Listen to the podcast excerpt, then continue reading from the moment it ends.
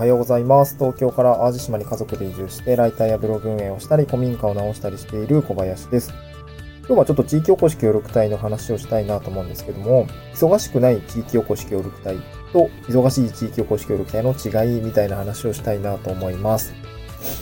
えっ、と、まあ、地域おこし協力隊って、3年間の任、あの、3年間の業務委託契約だったり、まあ、雇用による、まあ、会計年度任用職員形式での、まあ、業務をするような形になるケースが多いのかなと思うんですけども、えーっと、なんていうのかな。まあ、3年しかないので、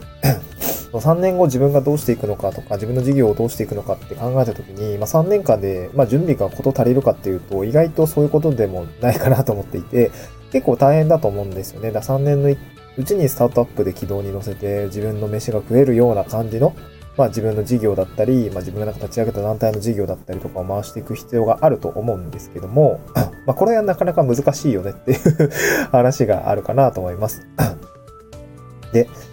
で地域おこし協力隊、まあ大きく分けると委託型、まあ雇用型と委託型に分かれるかなと思ってます。まあ他にもいろいろな形式はあるんですけど、大きく分けるとこの2つになるかなと思っていて、で、雇用型については、えー各自治体の会計年度任用職員というような形で、雇用契約を結んで、まあ、社会保険とかもちゃんとあの入れるような形になってますけど、えーそのような形で、えー雇用契約をして、で、その雇用契約の中で、まあ、働き方について明記がある、働く場所だったりとか、働く時間帯だったりとかっていうの明記があります。えーまあ、例えばですけど、まあ、移住定住の窓口業務を、えー、く、んうー9時から6時ぐらい、まあ、8時半から6時ぐらいでお願いしますみたいな 感じですね。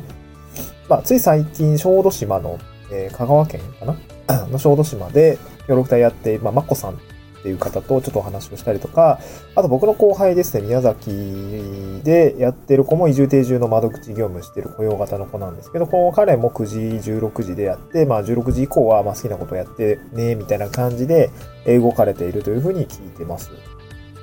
うん、だから雇用型って、まあ雇用型で窓口業務やってる人については結構時間ないと思うんですよね。うん。で、一方で僕はどうかっていうと、別にその雇用型ではなくて委託型ですね、委託型。あなので、個人事業主として業務委託契約を結んで、えーやるというような形です。で、雇用契約と業務委託契約で、ちょっとまあ違うポイントとしては、あまあ、そのな、本当に契約なので、契約書の文面によって全然内容ね、あの、いかようにでもなるんですけど、僕の場合は、えー勤務場所とかの指定は特にないし、勤務時間の指定は特にないです。あの、業務委託契約なん、の、地域おこし協力隊の業務委託契約なんですけど、あまあ結構緩めの契約なのかなと思います。まあ、働く場所、働く時間っていうのは特に問わない。まあ、特に成果物を納品してくださいっていう ものもぶっちゃけないので、あのうん、これは結構まあ緩い方かなと思うんだけど、ね、うん、窓口に座っとけとか、この時間からこの時間働いとけみたいな契約はないので、まあ、やることを淡々と、えーやるっていうような感じですが、例えば僕で言うと、えー古民家直してください。まあ、古民家直して活用方法を考えてくださいねっていう、まあ、バフッとした、えーなんだ？委託内容に対して、えーまあ、こういう計画でやると。で、ここまで持っていくと。まあ、直すとこまで。直して僕も住み込みで管理するっていうとこまでやるというようなところを、まあ、あの、契約前、あの、契約には明記しないんだけど、まあ、担当者と、まあ、自分で合意を取って進んでいくような形になります。まあ、だから別にその、例えば予算、コストが上がりすぎているとかね。あの、木材本当に高くなってるんですけど、あの、だからね、そうそう、木材値段が上がってて、その壁とかね、軽量鉄骨の方が実は安くなってるみたいな感じで、こう、工務店さんとも話をしながら、あの、調整はしているんですけど、まあそういうところの、まあ、諸々の調整はしているんですが、まあだから途中でね、年度で3カ年計画で僕は一応最初出してるんですけど、えーこの計画を軌道修正する。1年目やってみて、2年目は、ちょっとここまで無理そうだとか、こういう軌道、あのーなんだ、事業計画っていうか、まあ、活動計画の部分は達すみ達成できなそうなので、こういうふうに軌道修正していきます、みたいな感じで、え話をしていきます。あの、自治体側も、うん、地域おこし協力隊に対して、なんか、ま、明確な、その、本当に B2B に近いような、こう、かなりビジネスチックな成果物を期待しているかというと、実はそういうことでもないのかなと思ってるんですよね。まあ、結局3年間でできることってたかが知れてるのが一つと、まあ、あと、まあ、これはあんまり良くないケースですけど、まあ、なんかこう、ね、手足になって動いてくれりゃいいやみたいな自治体も結構いて、なんか窓口業務だったりとか、なんか事務業務だったりっていうの、まあ、とりあえず、なんかもう、手のいい派遣さんみたいな感じで使ってる人も、使ってる業態、えー、事業、自治体も、まあ、あの、掘ればありますね。最近は変わってきてると思うんですけど、やっぱ運用がね、うまくいってないところは結構そういう風になりがちだったりとかするんですけど、えー、そんな感じになっている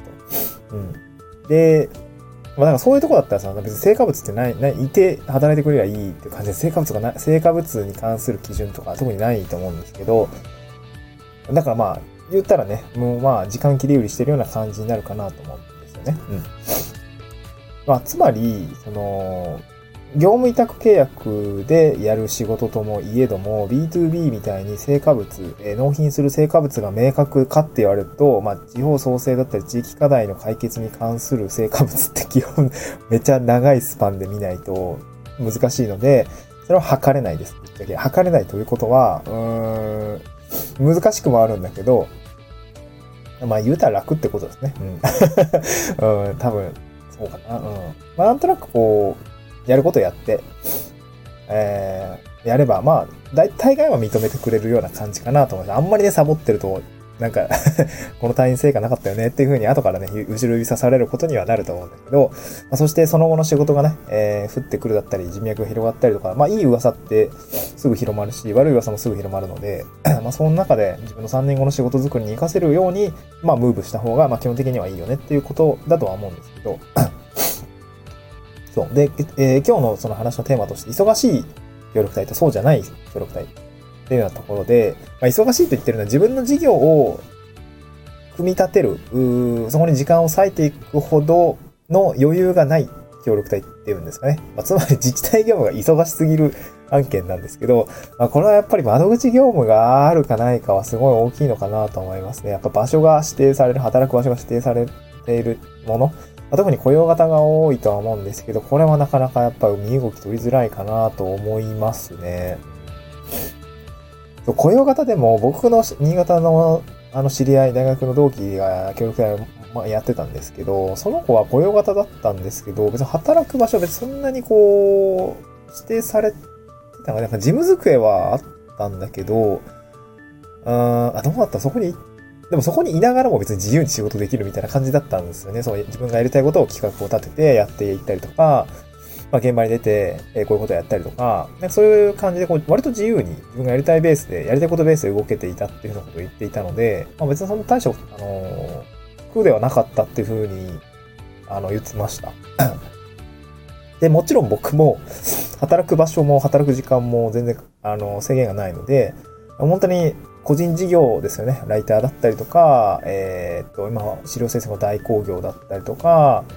えー、っと、まあ、あとはなんかいろいろ、なんか、小商いみたいな、ちょっと単発案件だったりとか、あの、イベントの運営だったりとかっていうのをやりつつも、個人事業でお金を受け、当然あの、いただきながらやってます。が、うん、例えばその月によって、いや、今月はもうライター業めっちゃ忙しいわ、みたいな案件ちょっと受けすぎたな、頑張るしかないってなった時はやっぱり 例えば、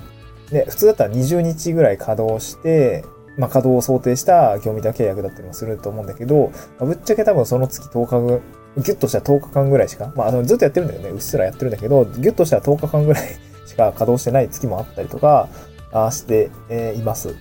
まあ逆にね、もうほぼほぼ25日休みなく稼働してる月もあったりもするし、まあそこでね、業務委託契約料って変わらないので、まあトントンなのかなと思うんだけど、やることはやってるからね。だからその協力隊のそのまあ、忙しさ、忙しくなさ、なんていうか、自分の事業にさ、自分の事業作りにリソースが割けるかどうかというのは、えー、協力隊業務の募集要項を見たときに、やっぱり窓口業務、働く場所が制限されているとか、時間がみっちり決まってるとかだと、えちょっとやりづらいのかなというふうに、まあ、いろいろな話を聞いてみて、本当に思うようになりました。だからその募集要項の読み解き方って、やっぱり非常に大事なのかなと思いました。どういう業務が忙しくて、どういう業務が身動き取りやすいのかっていうところは、ちゃんとうん、見定めた上で、うん、飛び込んでいくっていう方が、その、まあ、入っておしまいじゃないんで、入ってね、はい、よかった。3年間大丈夫だ。3年後のことを考えたら、あの、ダメだと思うんですけど、あの、なんていうのあまあ、ね、自分の事業作りのためのステップとして使うのであれば、やっぱりその、自分の事業作りの時間を確保できるような働き方じゃないとちょっと難しいと思うので、まあ、そんな感じでね、地域おこし協力隊を見ていく。えー、仕事などとか働き方を見ていくってことがすごく大事なんじゃないかなというふうに感じたという話でございました。はい。えー、ちょっとまあ募集要項の読み解き方については、ちょこも僕もアップデートした方がいいのかなと思いましたので、ちょっとブログリライトしたいなと思います。はい。まあ今日はそんな感じで、えー、はい、お話をさせていただきました。また次回の収録でお会いしましょう。バイバイ。